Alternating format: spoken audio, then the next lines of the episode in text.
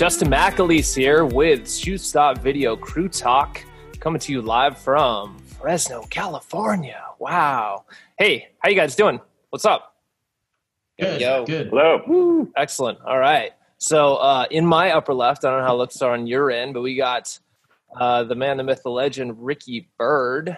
And to What's my up, right, yeah, we have uh, Travis Cluff on the bottom left, Jean Luc Slagle, and Craig Hey. Tepper directly below me. And then we got Chris Lofing. So, yeah, super stoked to have you guys all here. We're going to talk about directing a little bit. Um, directors here that do different things, which I think is really cool. Um, uh, different like levels or different different approaches, which is I was happy to be able to put you guys together and uh, I think have that variety here. So let's get right into it. Um, I guess uh, real quick, Ricky, give me give me twenty seconds about what you do. Um, I just make independent movies, direct and produce, and then write too. So that's pretty much it. Yeah, whatever it takes to get it done.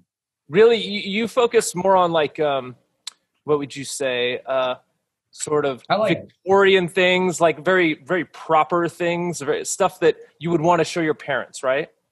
Yeah, totally. It's real Christian. No, um, I do like Naked Zombie Girl, Grindhouse, horror, also Yes. comedy. Um, I also have another Grindhouse movie called uh, Machine Gun Baby. So um, yeah, I, I lose friends, gain friends whenever I make a movie. It's, it's how you know you're doing the right thing. You know. It's good. I like it. Yeah. Um, yeah, the the tremendum guys over on my right here. Uh, t- tell me what you guys do. Uh, well, Go Chris, Travis. go ahead. You go ahead. Oh, okay. Well, we're uh, myself and Travis, of Tremendum Pictures. We do uh, mostly narrative uh, content. We used to do a little bit of, uh, you know, commercials and ads and stuff, but we've been fortunate enough to focus on movies and series. Um, genre-wise, it's usually in the horror thriller space, but we aim to do a lot more. And budget range is usually very low, if not nothing, if anything. Um, Travis, if you want to add anything to that. No, uh, sadly, it usually is very low, and we we did used to do more commercials and stuff. We're open to that now. I mean, we do have to put food on the table, and uh, when you're between movies, it can take forever to get stuff going uh, and and to get paid. But uh, Especially in this era, yeah, it's a thing we all fight to do and get those projects made. Yeah. Packaging and uh, actually getting anyone signed on the dotted line and get it going is tough. Jean Luc, tell me what you do. Yeah, I'm a ad. Uh, I work at an ad agency. I'm the creative director for a company called Scope Studios, and I direct a lot of uh, commercials, brand films, and uh, shorter like documentaries. But yeah, firmly planted in the the ad world, not the narrative side of things. Totally. Craig Tepper, I think you're there. We go. And uh, yeah, what do you do, man? Uh, I'm a, uh documentary filmmaker, and I also uh, I also direct commercials. I'm a, a partner in a- an agency called Story Worldwide, um, where I'm also the creative director. Yeah, and that's a new thing for you, right? You just transferred a over new to that. thing. Yeah, that is a how's new that thing. going? Yeah, You want to throw It's your great. I bosses mean, under the um, bus, or it really got um, it, it got going kind of at the beginning of the lockdown, so it's it's been perfect uh, because I've been able to find you know figure out ways of doing virtual production and remote production, and a little bit now again in New York uh, back to actual on-set shooting. But it's it's been great. yeah, is has that made the difficult things about being a director? Has that helped any of those things, or made those more difficult? You know, um, it's it's taken away a lot of the more enjoyable parts of being a director. You know, being on set, um, having those, having that uh, camaraderie, and having the relationships and collaboration with people in person, which is my favorite part and the most fun part, I think, and the traveling, which I also love. So those are gone.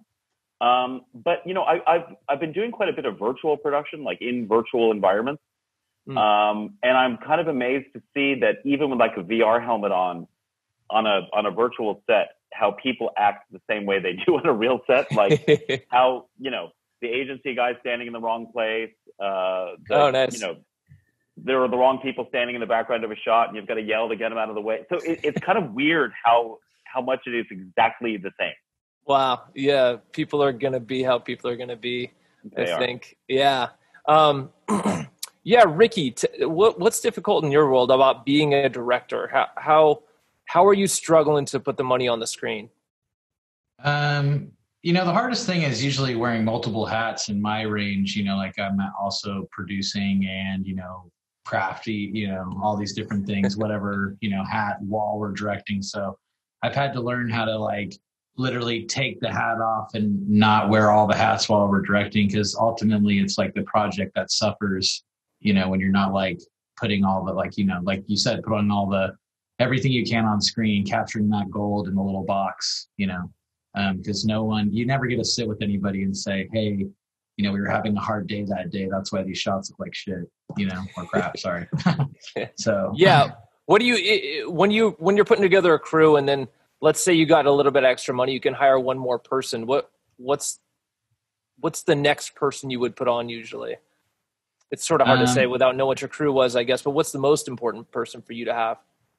I think like as far as the team, like as far as like my department, I guess would be the AD, um, and I'm uh, blessed to have my wife as my AD, so it's pretty cool that I get to save. Uh, it's kind of it's a give or take on saving in that department or whatever, but sure, uh, yeah, yeah. But that yep. part I think is the most crucial. But like on like an indie set, I think um, you know people that are important are definitely definitely like your gaffer and um, you know DP and then you know your sound guy are very important. And then if I have extra money, I try to focus on um, you know maybe getting another person to help out those departments. You know, just to kind of lighten the load, so that way we're all staying creative and not getting exhausted after long shoot days and stuff. Um, yeah, because I think that's like super crucial. You know, keeping that yeah. positive energy. You know. Yeah, so. same sort of thing for you, Jean Luc.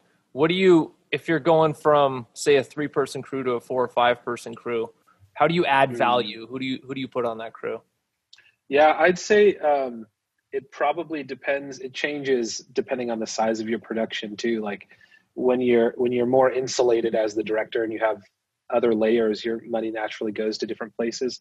I would say the same thing though. I think one of the lessons that i've learned over time is just how important uh, the gaffer is and having someone that can pay attention to um, how the scene is lit, but also the emotional implications of how the scene is lit.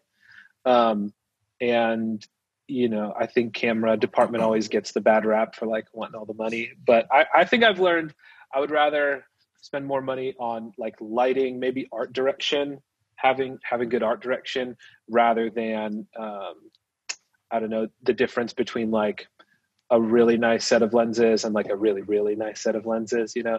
I feel like that money is probably better spent on art department like pre-production um, costume and wardrobes things like that have maybe a to, in my world have a disproportionate effect on uh, like final output and production value for sure yeah, that's one of the things when I go talk to um like high schoolers or college kids is I always say like if you have the opportunity to rent another a different set of lenses that's slightly better for another 200 right. bucks, don't buy curtains.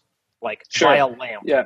Put stuff in the background that's going to be super obvious. I mean, you're going to know the difference between the lenses maybe, but other mm-hmm. people are going to be like, "Oh, not a white wall. That's a way they won't care. Shot.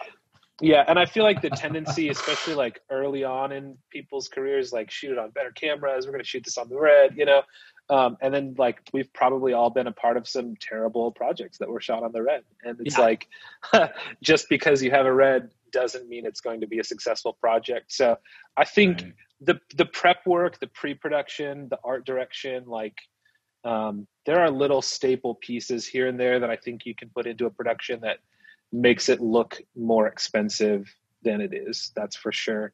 And that's something that we've I've tried to do. You know, I'm pretty early on in my career, but I've tried to do that a couple times. Like find the one thing that's going to make this look like a you know if it's a fifty thousand dollar project that's going to make it look like a hundred thousand dollar project you know yeah it's being a being very conscious of that craig i i i feel like you've worked on probably the the most expensive things of maybe the people um, on some of the things we worked on. And tell me the difference, sort of between a big crew, a big set, and a small crew, small set, and like why one would be better than the other sometimes. Well, yeah, I mean, um, the nature of the director's job changes. Um, I think when, when you have a really small crew, I mean, oftentimes if it's a really small crew, it means I'm shooting. It means I'm the DP too, which, sure. um, you know, for an interview shoot or a small doc shoot, that's great for a commercial, that's not great. Uh, you've got other things you should be worrying about. Um, especially if you're if you're the DP and you don't have a good AC and you're worried about you or you don't have a you know if you're worried about the lighting, you're worried about if, is your shot in focus, you're worried about did you remember to hit, did you roll, did you remember to roll? Because yeah. that's the worst feeling there is if you're the director and you didn't roll on a good take. Um, so yeah. yeah, so that's that's a totally different job than managing a set with with a lot with a giant crew and a lot of clients and a lot of you know it, it's a it's a very you spend your time doing very different things. Um, you know, um, and uh, you know we've worked together on jobs with with with fairly big crews, and, and we did one job in particular with a with a with a ton of clients on the set. I think we had yes, you could measure them in the dozens actually. Yeah, yeah, and they, and, they probably were double to triple what we were. That's right. And so that job was like it was very political. It was like mostly uh, a, a being a politician and making sure people were happy and communicating between departments and communicating between different visions and trying to keep the trying to keep the train on the on the tracks. Yeah, so um, much. And there wasn't a lot of time to be creative. Yeah, so much of what you did, I think, on that shoot was was very much just playing with different people's personalities and letting them all feel heard and letting them get their opinions out and all that stuff. And there wasn't a whole lot of time to reinvent the wheel on anything. It was more just like yeah. taking all this input and letting everyone feel like they got a say. Yes, and so, and that's a that's a very different kind of, of of role. I mean, I I enjoy doing both, and I think the perfect situation is if you're kind of doing half and half, where you have enough you have enough support that where you can focus on the creative aspects that really interest you, and but with that support comes a kind of managerial role where you're where you're dealing with lots of different personalities, and and I think when you're when you're balancing that kind of 50-50, that's kind of the sweet spot. Yeah, yeah, it makes me think of some stuff I've been through, and like for the guys on the right, uh, Tremendum guys. I've been on set sometimes, and let's say I was on a big production the week before, or whatever, and you someone's handing you um, iced tea whenever you want it, and like, there's like you know there's like the comforts of things, and then the yes. next week you're like simultaneously trying to hold up the the silk, and you're trying to pull focus, and you're trying to run everything at once, and it sort of sucks how do you guys have any like come to Jesus moments where it, you're like, oh man, I thought I was something and now I feel like nothing, trying to hold everything together on a shoestring. You tell me about something like that. Oh, I, I don't know. I mean, I feel like we have never had anyone bring in iced tea. uh, that sounds glorious.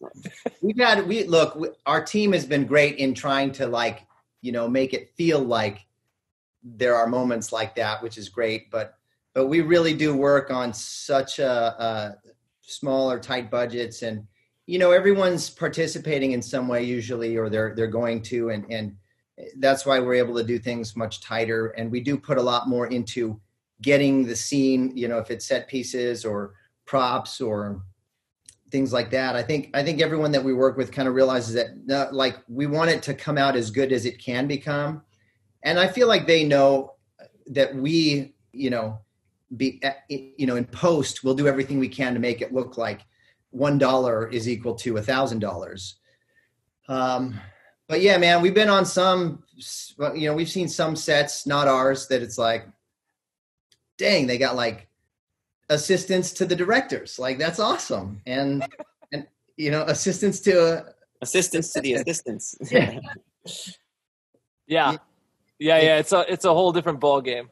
And I think people when they get into this business, maybe they don't realize that it's often going to scale to those extremes.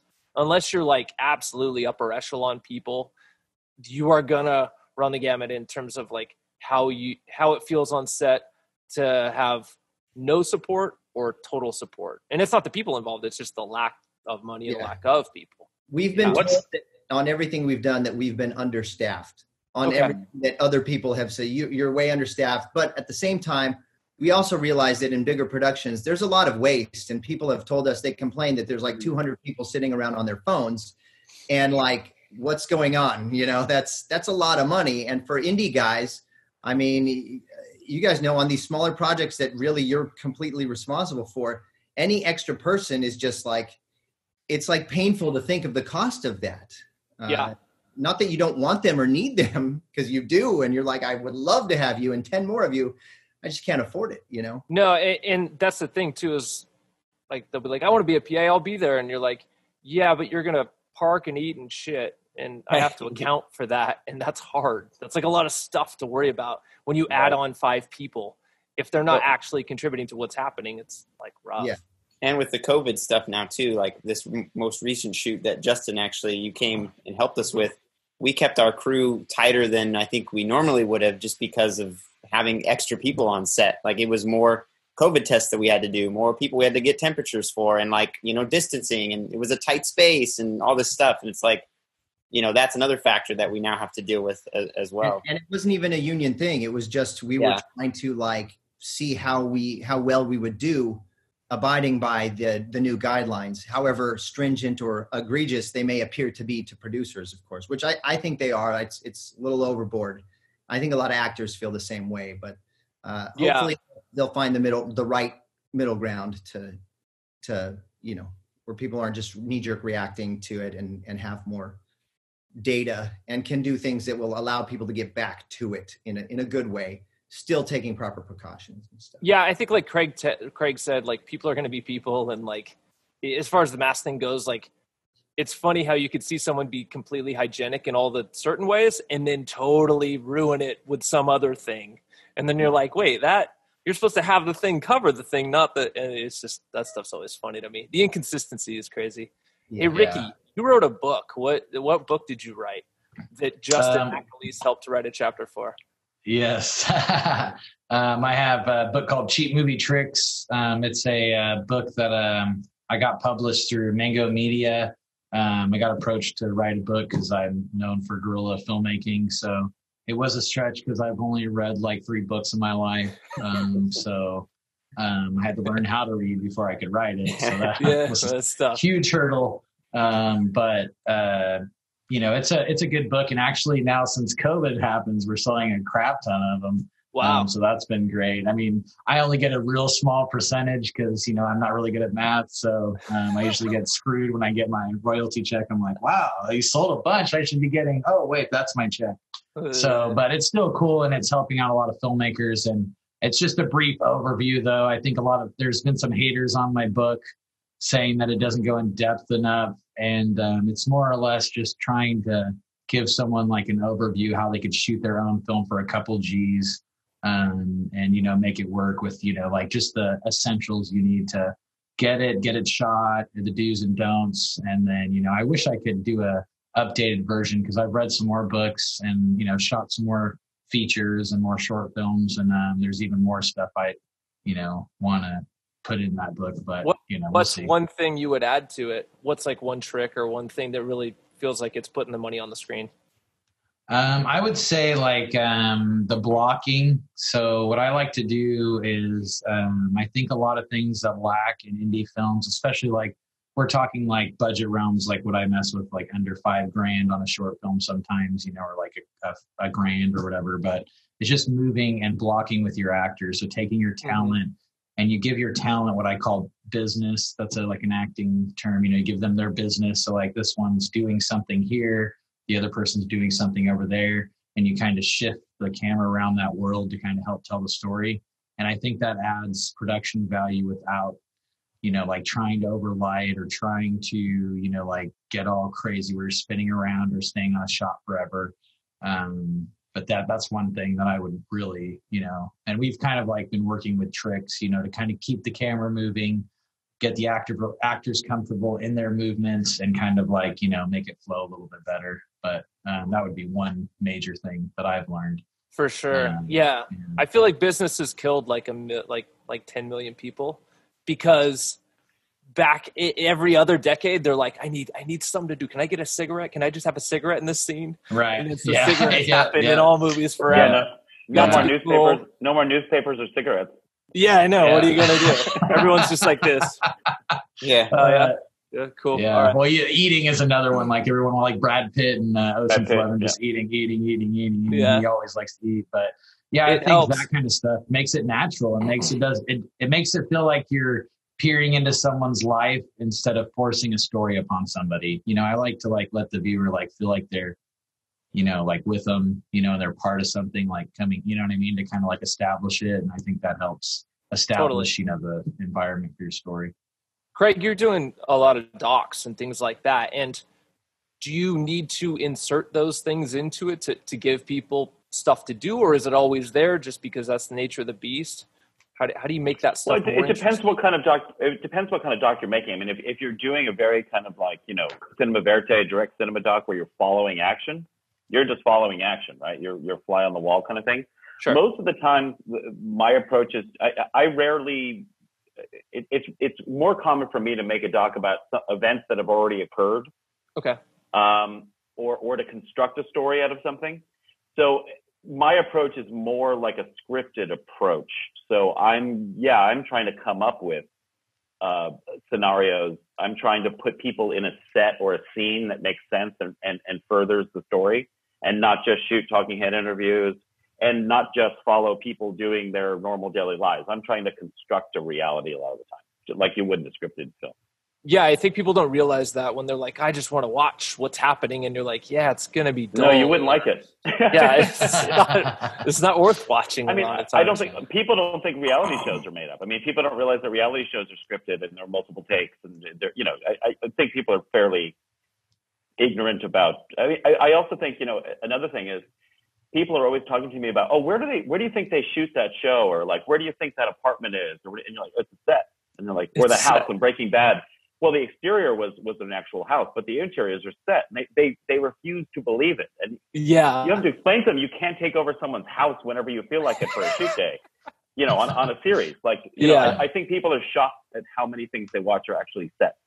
Yeah, yeah, yeah. The um, the there's a couple sideboards, but um, there's a scene on The Simpsons where uh, they're shooting the Fallout Boy or the uh, Radioactive Man thing, and Homer's like, uh, they they asked if we could shoot here, give us fifty bucks a day, and he's like, yeah. I said, yeah. And they come in there, they're immediately putting punch, hammers through walls, punch a hole through the wall to put yeah, cable just, through. Just immediately, yeah. um, but uh, but yeah, you used to see on the old Monty Python show when you would watch, uh, uh, and now for something completely different.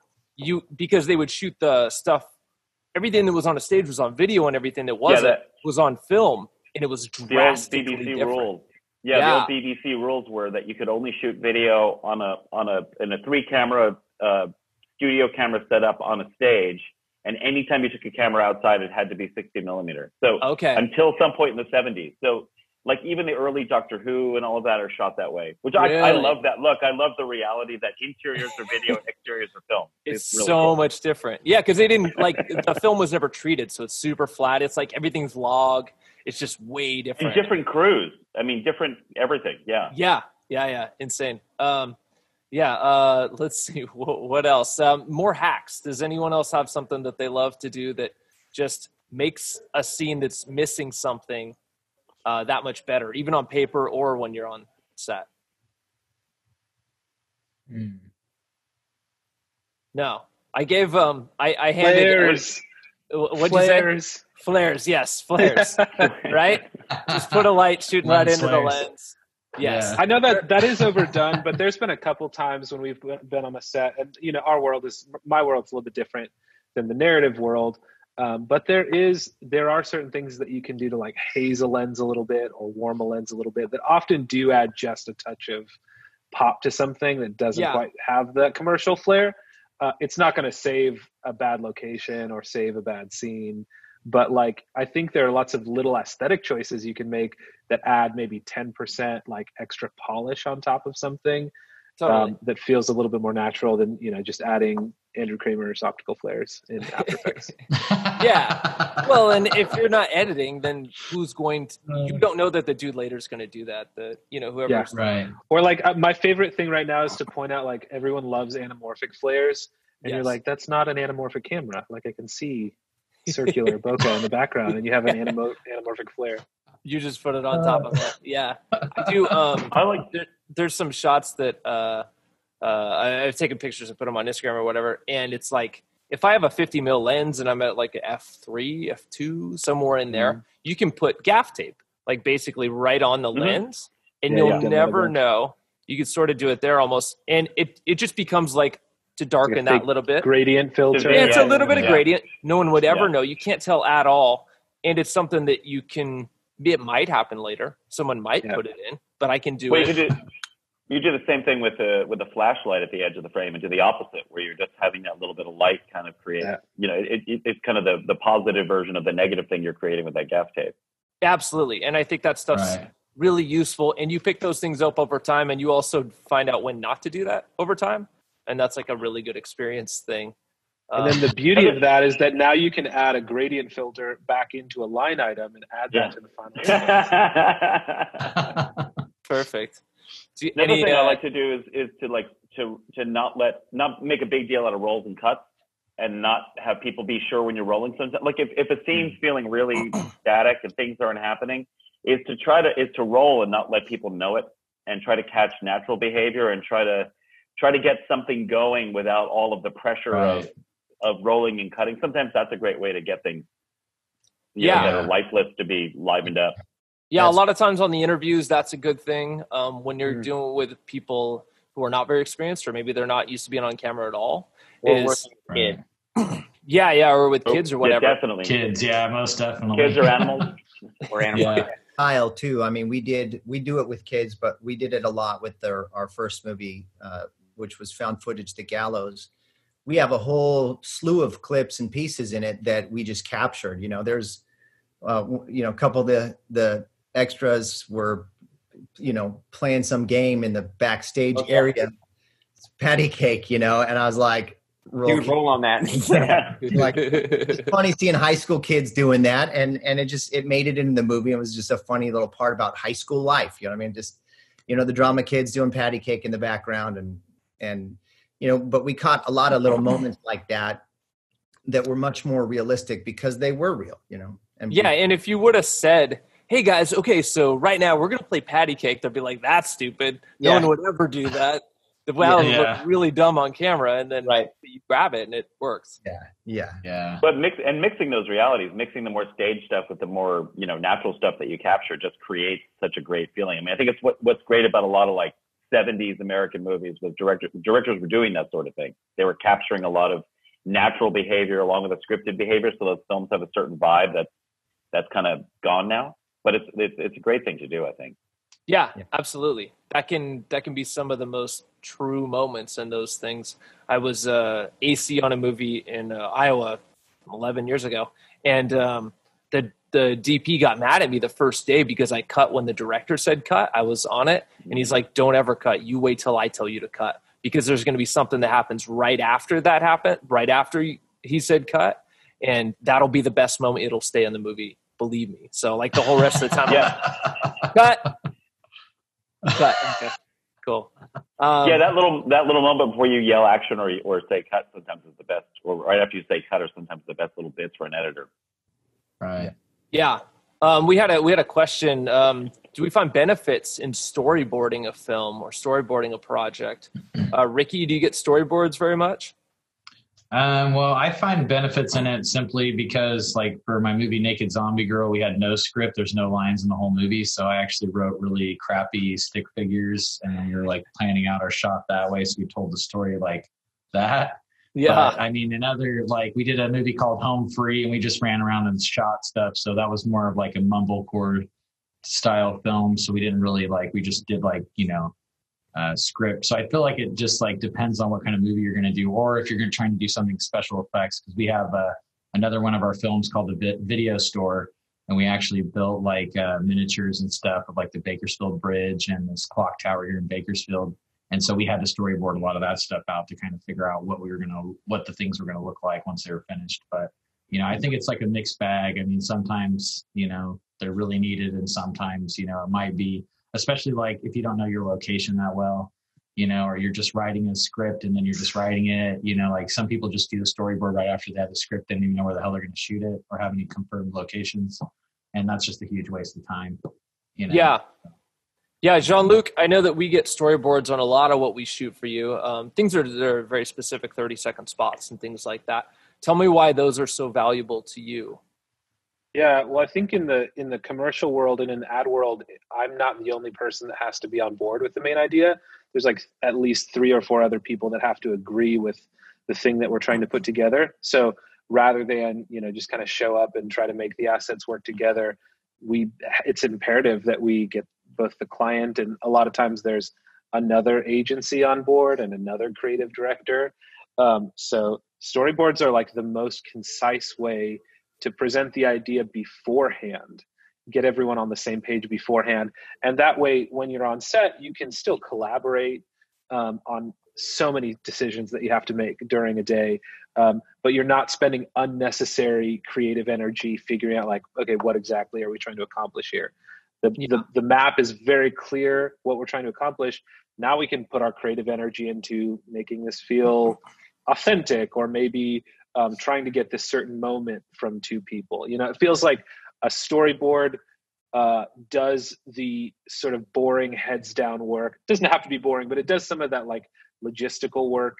It puts it uh, you know in the earlier on in the process. So on the day of shooting um, you can put your i think your creative energy into what you really need to put your creative energy into yeah i feel i find that it also um, what do you want to say it is insurance for what you're right. doing because a lot of times you know the client might be like well i thought we were going to get this and we're like no yeah, exactly this no, thing exactly. right here is what we yeah. agreed on sure. and we're doing that exactly. do we want to yeah. change it and a Yeah. lot of times We you can grab more stuff. You can grab more stuff, or like there have been lots of good things that I know we've worked on where like we had a new idea that was better than what we started with, or like in collaboration when you have a great crew, um, you can make something that you know the sum is greater than the parts, right? And you want Sure. that natural, organic collaboration to happen on.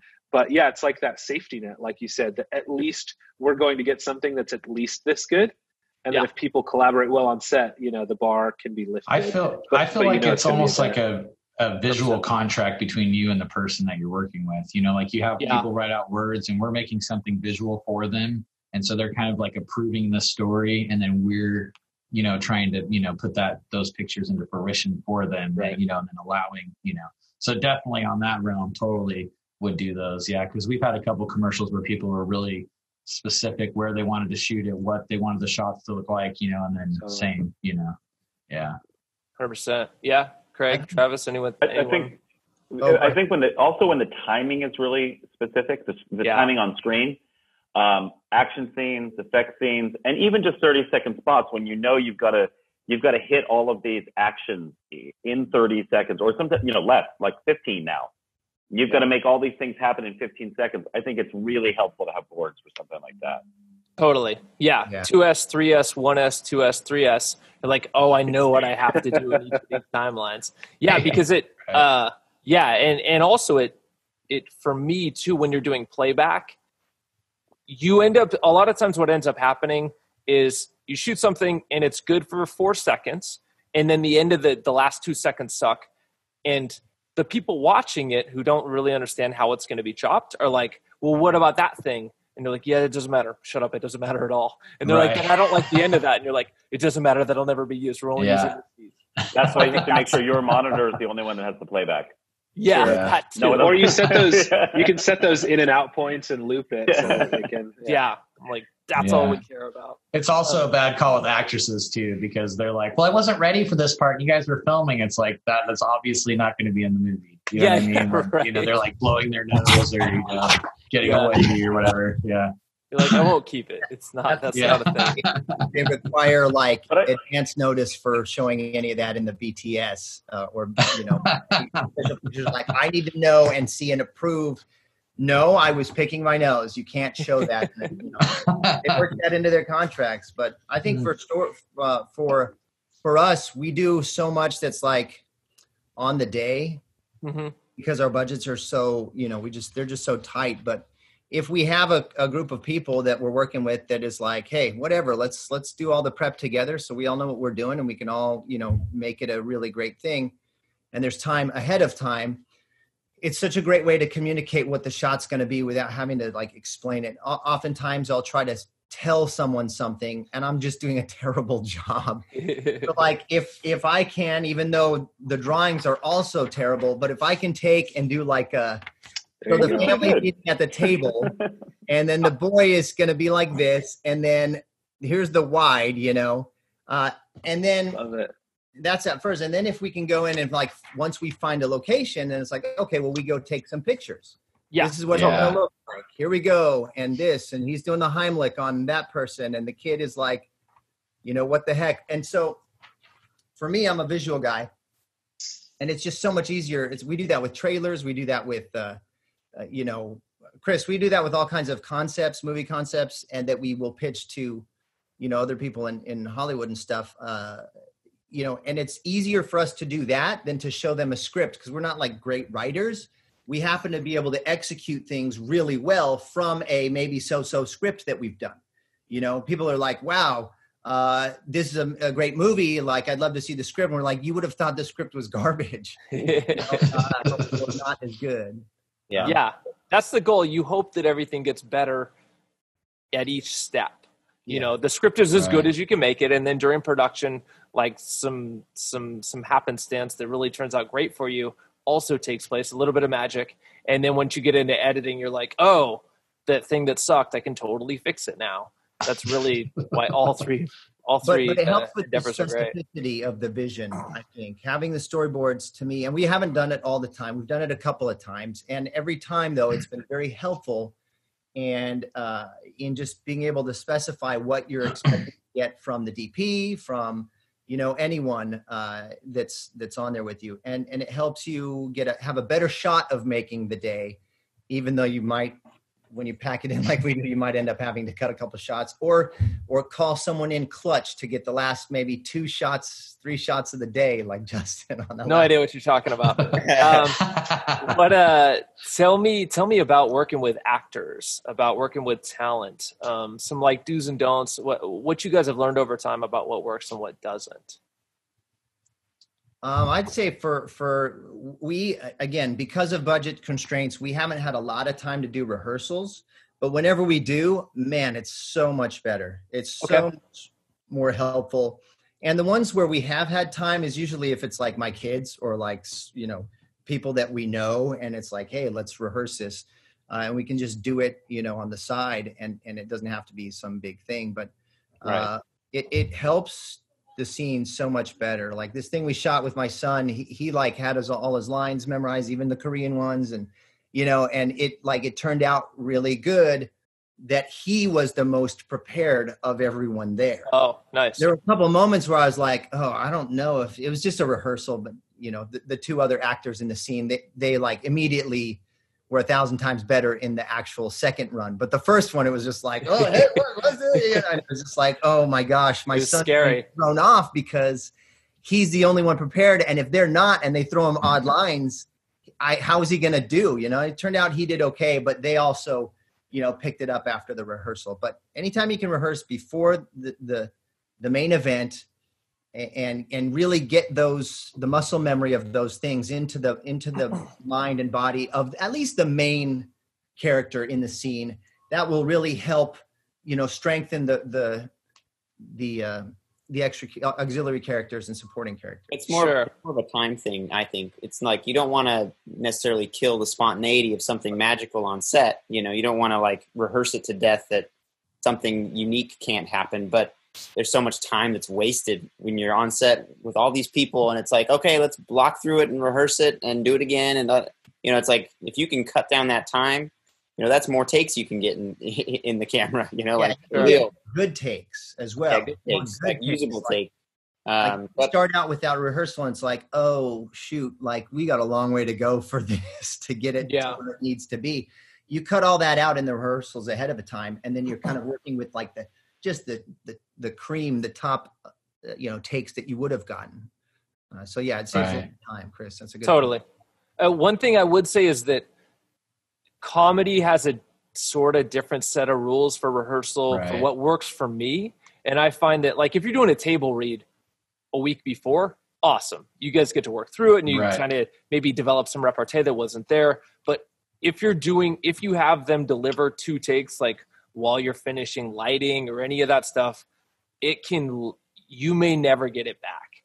And that's something right. that's basically impossible to pinpoint what they were doing that was funny because it's such a nuanced thing in my experience that like I don't ever really want them to to perform on any comedy thing until I'm rolling.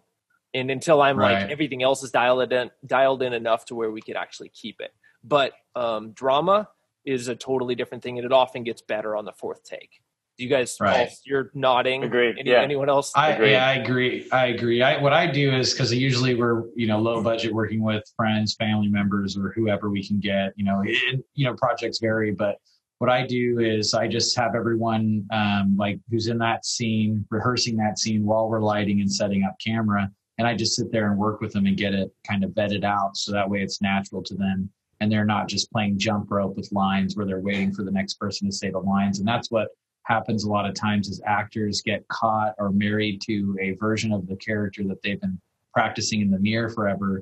And i try to shake that off of them after a few because usually i've noticed when we're filming about three or four takes in any shot unless it's like something super simple um, i don't get the performance i want. So it's better to just get those irons you know kind of ironed out. But on the comedy realm i get what you're saying because like, like on border brothers we would have moments and then what happens is we try to artificially create those moments again. And i think that's what makes reality tv for me so stale is you have people trying to recreate you know those kind of moments in reality television.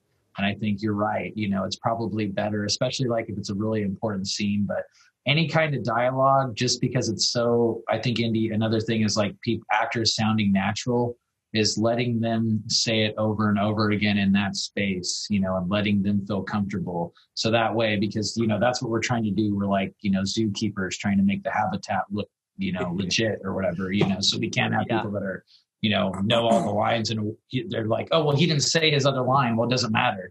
You know, just flow, you know, have a conversation. So, Yeah, I think there's, yeah, there's a danger in a danger in comedy when you see something that works, and then telling the actor it. what it was and recreate it. Once they know what it is, it, it becomes Yeah. impossible to do. Yeah. So sometimes you, you're just giving direction to like you'll just oh just do it faster or just do it again, or Right, do, right. do you know and, and you're just trying to create a pace or just trying to create an atmosphere where it can happen again yeah. because you can't make it happen. right. So you know you'll you'll be just like do it again, do it again, do it, and the crew's looking at you like you're crazy and you don't know what you want, but you're just trying to trigger that magic Right. again. It's You can't Yeah. say what it is Yeah. or you'll destroy it. oh man, Right. it's it's so fleeting. It's just Yeah. it's the most impossible thing to grab again, and you knew it during rehearsal that you you were weren't like, rolling. Yeah, that's it. That's it. Do that again, and then it's just gone forever. Yeah. It's I think to to your point, Craig, and I think Ricky kind of said it earlier, but it's almost like uh, the the better part of directing is you you're, you're creating this like obstacle course for people to run through, and I think it's easy, especially in commercials, but I'm sure in narrative work too, to like uh, fall into the like do it like this kind of trap. Never. And um, yeah, and I think uh, that's something I, I kind of saw early on in the commercial scene. It was like, ah, that's very. As soon as you start doing that, it's like very ineffective and very It- stale. Yeah. It it seems so much like you get stuff that's so much more natural and interesting to watch when, as the director, you just kind of create these set of circumstances and then people do things in those circumstances, and then Yeah. you're you're more of just like an ar- arbiter curator where you're like, uh, it needs to go quicker or like you're standing in the wrong spot but it's more like as a director you're responsible for creating the artificial scenario and then just letting humans do the things that they do you know yeah. Yeah. Yeah. Most it- it- definitely. yeah. I That's find that casting- it's line reads is sort of what you're talking about, and you know the the best explanation I have for that is like giving an actor a line read is hopefully they're a better actor than you are. That's why you hired them to be actors, and and yeah. and all it is is you as not a great actor saying a thing, and then they're supposed to do their own version Yeah. of you Yeah. as a bad actor. And they're probably not great at doing impressions. So their impression of a bad actor, that's what you want on screen. Like that's never going to work out. Yeah. i think no, you I- could I- you- yeah. go ahead Oh, good. No, I was gonna say I, I consider uh, I consider having to give someone a line reading like a failure of mine. Like I consider totally. that like my failure to communicate, or my failure to create an environment, or my failure to express what we're after.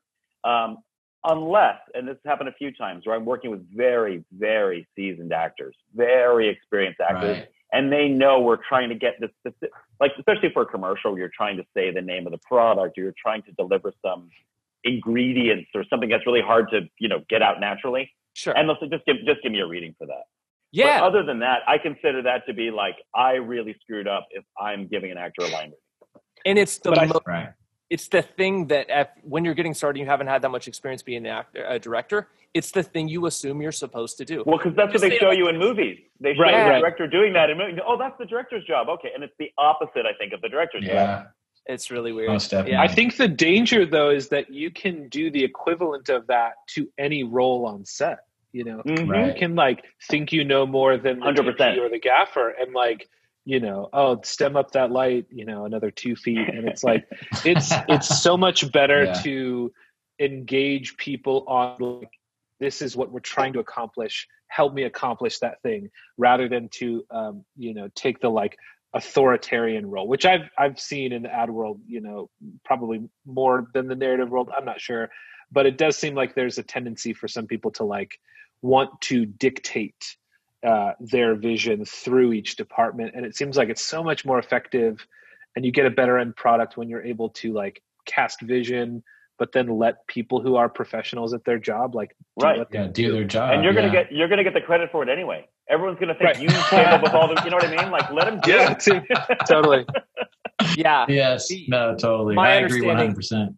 it's like the as a writer because when you're writing you're not supposed to put in camera direction necessarily or like editing direction or anything like that. If you're doing it for yourself that's one thing. It's like an internal note. But if you're writing for someone else you're not supposed to do that. So the writer's job in my estimation is to like be so clear as to have the director know exactly what to do in those moments to execute that most properly right? And then the same thing when you get the actors is you want to be so clear in creating the world and, and describing the situation Yeah. for their character or whoever it is so that they can most properly execute that. And then as an editor, hopefully you're constructing a scene in such a way that it is so clear what what is happening in the scene, what it's about, that the audience can then construct their perfect version and understand exactly what is happening and why. But you're never telling them what to feel or what to think. You're just creating the situation so that then they can make their best decisions. That's why I yeah. it. Um, any any more thoughts on that, or should we go to composing? We have a question about um, from a composer. How do you find composers for your projects, and uh, how can pit, composers pitch their music to you? How do you find producers that'll give you enough money to hire a composer and not use Yeah. That's That's a good question. Uh, It's a no, tough I just thing. get random. I get random messages on Facebook um, constantly from composers, and that's how I pick them. No, not really. Don't send me random. I get that. That's like it's almost like you know you get that weird mail, and then you're oh here's another composer. But um, It's I feel like yeah, I feel like it's a hard game because you know it's like um, you know as technology gets easier and more obtainable for more people, you know, it makes you know other people come into a, a space and make it you know like kind of you you drown out all the other people. But um, usually i have friends that i use that i like or you know whatever company i'm using they um, you know get the stuff or we go on to like you know sites and get our own crap you know like for corporate videos or whatever getting something from you know AudioBlocks or you know something like that but yeah, composing's a hard one. maybe a, a good approach for like modern composers maybe that don't have quite as many large scale gigs would be to like try to get your music on Filmsupply or Musicbed or like try to get into the licensing game because i think Yeah. for us for sure for advertising the majority of commercials even larger ones are not necessarily building it from scratch every time. They're you know taking out a license. And if you get one of those like that's a crazy good gig. Yeah. Right. What's what used to be company do that funniest thing was um, when Soundtrack Pro verse came out, and Yeah, you heard the same that. music and the same You heard all these little stupid things that were on There's GarageBand, only the like free two stuff. sets of footsteps. Yeah. Oh, You man. You hear it in big budget stuff too. Yeah. It's hilarious. Like Totally. huge Yeah. commercials, and you'd be like, "I've used that crappy loop before." Yeah, it's a it's Well, a here was- Pepsi commercial. Yeah, I hear it with I get I hear it with wind a lot. Like there's Oh. a, there's certain wind sounds that I've used from Like like, whistly Soundtrack Pro loops or whatever, and you're like, yeah "Oh yeah, I know that's that wind sound." Or there's a guy that at one. home somewhere. Funny The story. guy Andrew recorded that Kramer wind sound. stuff. There's a the, funny story. Our Wilhelm sound designer. scream too. Oh, sorry. Is in everything. Yeah. and then that one. There's this one uh, audio clip of kids laughing. Yeah. Oh, I yes, guarantee you've heard yes, in like yeah. 50 Oh, yeah. Star Oh, yeah. Wars, yeah and then Yep. it's in like every commercial ever. It's like the kids it's laughing. like the Mannheim scream. The Wilhelm Yeah, scream, totally. laughing. Wilhelm Yeah, the Wilhelm scream, scream.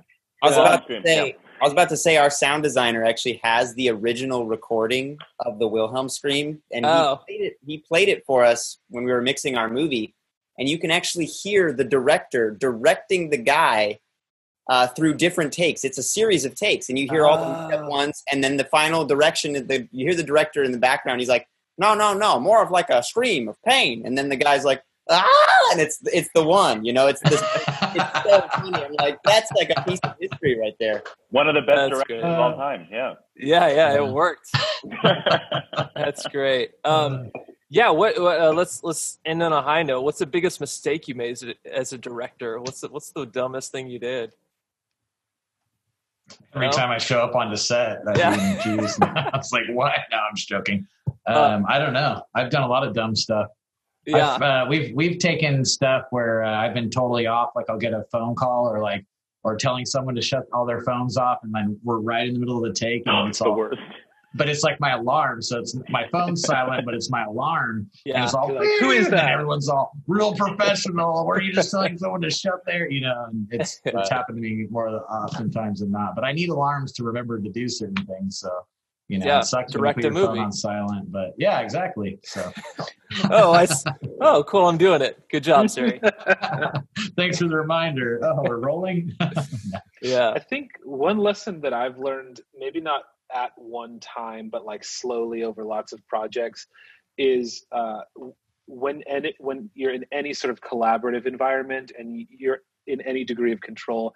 I think it's always so much more effective to communicate and make decisions about the merit of the thing and not about this personality or that personality. And I, I Mhm. think it's really easy to let our language go there in subtle ways like no let's not do it like that i don't like it like that you know um, so when you're talking to a dp like i don't really like that lens you know? There's no real merit in that argument. But when you say like this lens doesn't achieve what this project needs in that particular moment it's not about me versus the dp it's about what the project itself needs. And i don't think i had any i never had any you know big explosive confrontation with another person. But um, anytime that you're in a collaborative environment and you make decisions on like a personal level um, Yeah. i think it's a net loss for the production for sure it's, Yeah. it- Definitely. yeah. I always tell The biggest mistakes happen offset sometimes. Yeah, Yeah. Just yeah, totally. The, the relationships between you and other people, or Yeah. yeah, right Well, yeah. going- It when when I'm talking to to maybe a producer, someone who might not fully understand how this stuff works, I'm always trying to default to like, well, it works usually in this way to do this, or uh, people find that when they want to accomplish this thing, they usually make it this, this way. This is the correct approach yeah yeah, yeah. You don't say like I like. It's always like other people like, and they're like, oh, I like other people. That sounds like a is good that, idea. Is that not Yeah. passive aggressive? Um, yeah, no, I try to go aggressive, aggressive if I can. Aggressive way. Oh, yeah. What were you saying, Go- Chris? going off of what Jean Luc said, uh, at least for for movies, especially, you know, you're on set with the same group of people for you know day after day after day. And another mistake that we've we've learned to, you know, that has happened to us, but thankfully we've resolved it in previous things is if there's a confrontation between a couple people on set or a group of people are having some kind of issue and they just didn't bring it to us just because they don't want to bother us we still have to know about it. We still have to get that resolved. We can't have that tension on set and people you know at each other's throats behind the scenes or in front of the scenes sometimes. And so resolving that stuff talking it out getting everyone on the same page whatever drama or or, or conflict there is it's like you got to squash that you can't let it keep going it'll, yeah. it'll ruin your set it'll put a bad taste in your mouth at the end of every day and that's, that's oftentimes it's something oftentimes it's a misunderstanding of what the Yeah. person is saying or their personality type. It's like, man, they why are they saying that to me? It's garbage, and you don't realize that the person is like the person saying it is not a very tactful person. You have to like understand that they were maybe like the person with glasses in elementary school. They were like, well, I might, you know, do it," and you're like, oh, that helps me understand where they're coming from a lot better. And then that person is like, oh, I sound mean when I say that. So you kind of go out, you, you can just be upfront with people. We've we've had times where it's like, hey, what you're saying right here sounds really mean to other people. Yeah. right. And I know you're not being mean, but you sound mean right now. You're like, oh crap, that's a problem. It's like, I know, but so just work on that. And then the other person's like, oh, you mean you weren't trying to be mean? Oh, okay, I guess we're friends now. And you know, for us, like Chris was saying, like you got to get that stuff right away. If it festers and you don't know about it, like it's like oh Yeah, crap, that could blow up. yeah, and then That you could want to blow up, cover it right away. I, we had to fire one guy on the on the the last day, the last day of of Gallows two, and he Yeah. was uh, he was the gaffer, and and I guess he'd been a com- everyone he was he was an LA guy up in Fresno, and everyone had complaints about him, and we just didn't realize. And then he said something that was just totally rude and disrespectful, and I heard it, and I was like, "See ya, you're out." I heard I heard about him on day two, and I wasn't even on the set. I had nothing to do with the movie. we were really sheltered. It's like, uh, I- the Well, guy. there, there you Uh, go. There you go. yeah. I appreciate being sheltered from that, but at the same time, when, you're, when you're also Well, you I saw it on Facebook. I was Yeah, like, what? Who's this guy? everybody else knows about it here. Um, so so to end this up, we only got a couple minutes left, but um, we'll go in order. Like, why do you do this? Like, wh- why are you still a director after all this um, sort of rigmarole of trying to get what you want and not have enough money and deal with people that might not be good at acting all the time and and having to deal with all these other uh, personalities and try to accomplish something? Why do you do it, Ricky Bird? I'm a complete idiot. Hi, my name's Ricky. No, no, uh, I just love directing. I love making movies. It's my life. So I, you know, if I if I'm not doing this, I, you know, don't want to do crap. But I think it's uh, all worth it, and I, you know, it's fun, and I, you know, it's like, you know, they're talking about, you know, there's a diverse amount of people. You get to learn stuff from all different walks of life, and I wouldn't, you know, I wouldn't trade that for anything. It's and and we entertain people that are having you know crappy lives or whatever they want to escape and we get to like kind of create worlds for them to go to so i think that's like you know um, we're doing the lord's work Yeah. No, it is. It, if you, it, there's something about Ricky that just being on his sets and everything is like, there might not be, it, not even throwing you under the bus or any of this, but that's like okay maybe there's not enough food, or maybe there's there's certainly not enough money, or you're acting over, you're working overtime, or whatever it happens to be, like stuff that none of us want to happen on set, but end up happening on really low Yeah. budgets. But like at the end of the day, you're like, yeah, but just Ricky, just he just loves making movies, man. You can't fault he just wants to make the damn thing. And it, that's Yeah. like an infectious thing that always Yeah. you're like i don't want to go do that. It's gonna s-" and you're like yeah it's ricky. Fine. We'll go yeah let's do it. Yeah yeah. I, I sucker in a lot of people that way. It's the baby uh, brown eyes you know i'm Yeah, just hold a sign you know. Um, jean-luc yeah what do you what do you like? What keeps you going Um, yeah, I think I, director is maybe one of like two or three hats that I wear, but I just love the process of seeing something come from nothing and then exist. You know, the process of like um, this idea was a concept I jotted down in TextEdit, you know, and then it got storyboarded, and then it's, and I love seeing it through the stages. And now it's something that exists that people have seen, that people might have been influenced by, and it's in the world and i think that's such a cool way to have impact on people you know hopefully in a good way but it's a it's a way that we can have impact on people in the world that i don't think a lot of things compare to. But i i just love that process of something not existing and and now it exists. That's so fascinating to me. Yeah i've used those exact words explaining it to people in the past of like we took a Mm. thing that was nothing and now it is a thing tomorrow and it will be forever in one way or another Right, That's right what that's true too yeah yeah, yeah craig most definitely. what do you think Well, yeah, I mean, it's like nothing like getting to set super early in the morning, and all of a sudden, all these trucks show up, and all these people show up, and all this equipment starts coming out, and before you know it, like you're you're making this thing out of nothing. It's just it's the best. But it's also it, it's a combination of all the things that I'm really interested in in life. I mean, it's a combination of storytelling and music and visual art and you know hu- interpersonal relationships and all wrapped up in one thing. Um, and I just love all the problem solving, and um, and I, I love how all of that's wrapped. I, it's just so amazing to like. th- There's a way that you get to be on set that you don't get to be anywhere else in life, where you're just dealing with all of this stuff and you're in the zone and you're not thinking about the news and you're not thinking like negative thoughts and you're not, but you're just like locked in, and it's just it's the best feeling. It, it's Yeah. like it's like the best version of of who you can be as a person. Yeah when you're yeah. when it's going well. yeah. That that flow is something that's really great and it's it's weird if if i'm going on a movie or whatever i'm going to be gone for a few weeks ahead of time two weeks out i'm like oh no i'll be able to take care of it. And then once i get into the movie i'm like nope. The whole world's gone. Don't give a damn about that. I'm focused Yeah, and you'll go through like you know months and months and months or years and years and years of hell just to have that get back to that feeling again for for a couple of days. You know, Yeah. it's, just, it's, it's the best. Chase the dragon.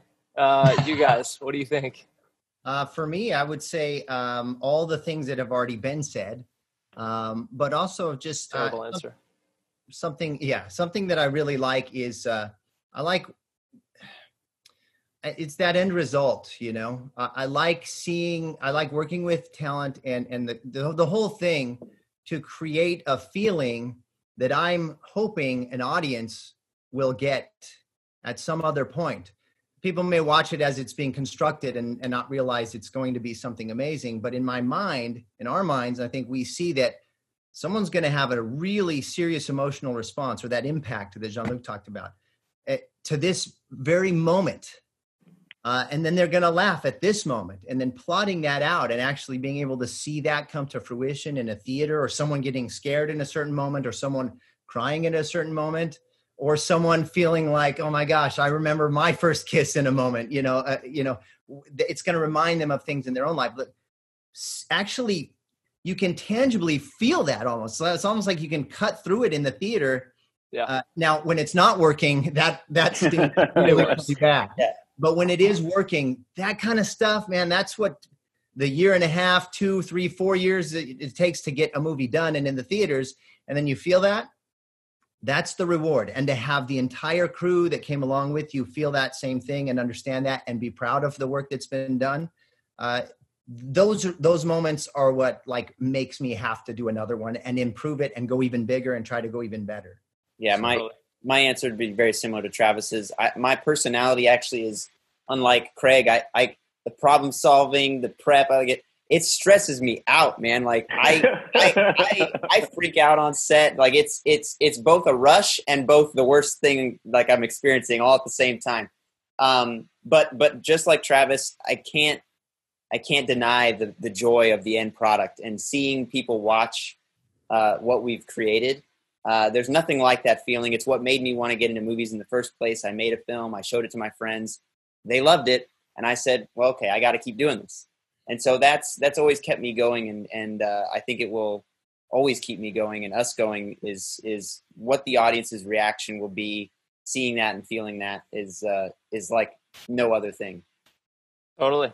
Okay, well that wraps it up for us. Thank you guys so much for being. Uh, I guess real quick, uh, where where do they find you, Ricky? What's the easiest? Hectic to- Films. Hectic, Hectic films. Films. Yep. Done. Good. Travis, Chris, where do they find you guys? uh, at tremendum pics on all the social media places or tremendum.com Nice. Craig. Uh, film work is at uh, parentheticalpictures.com. Um, uh, age, the advertising agency I'm with uh, is Story Worldwide. Yeah, very nice. Jean Luc. I'm at uh, Scope Studios. It's wearescope.com. Nice. And we, uh, I work for Blair Media, co-owner of Blair Media, so you can find me there uh, at Justin Makes Movies on some other stuff. Uh, so that's it for uh, this episode of Shoot Stop Videos Crew Talk. We will talk to you guys later. Thank you. Thanks, Justin. You guys. Thank you. Yeah. Thanks, Thanks, Thank you, guys. You're welcome.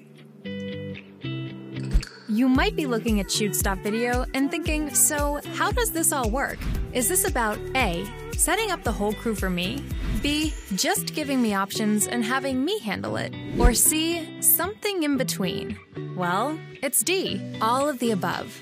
To put it simply, we're here to help you in any way that we can to get the crew and talent you need for your next production. We believe that every level of video production can benefit from a well maintained list of qualified crew members for every position. This goes for pre pro, on set, and for post. Every project is different, so if you need a producer to help manage the decision making process, then we can totally do that. If you're already a producer and want to build your own crew from scratch, then go for it. We're here to make your next production a success. And if you are crew or talent looking for producers that want you, then you've come to the right place. Sign up now and also leave a referral for any solid people that you know that are already on here. Thank you for considering Shoot Stop Video and happy shooting.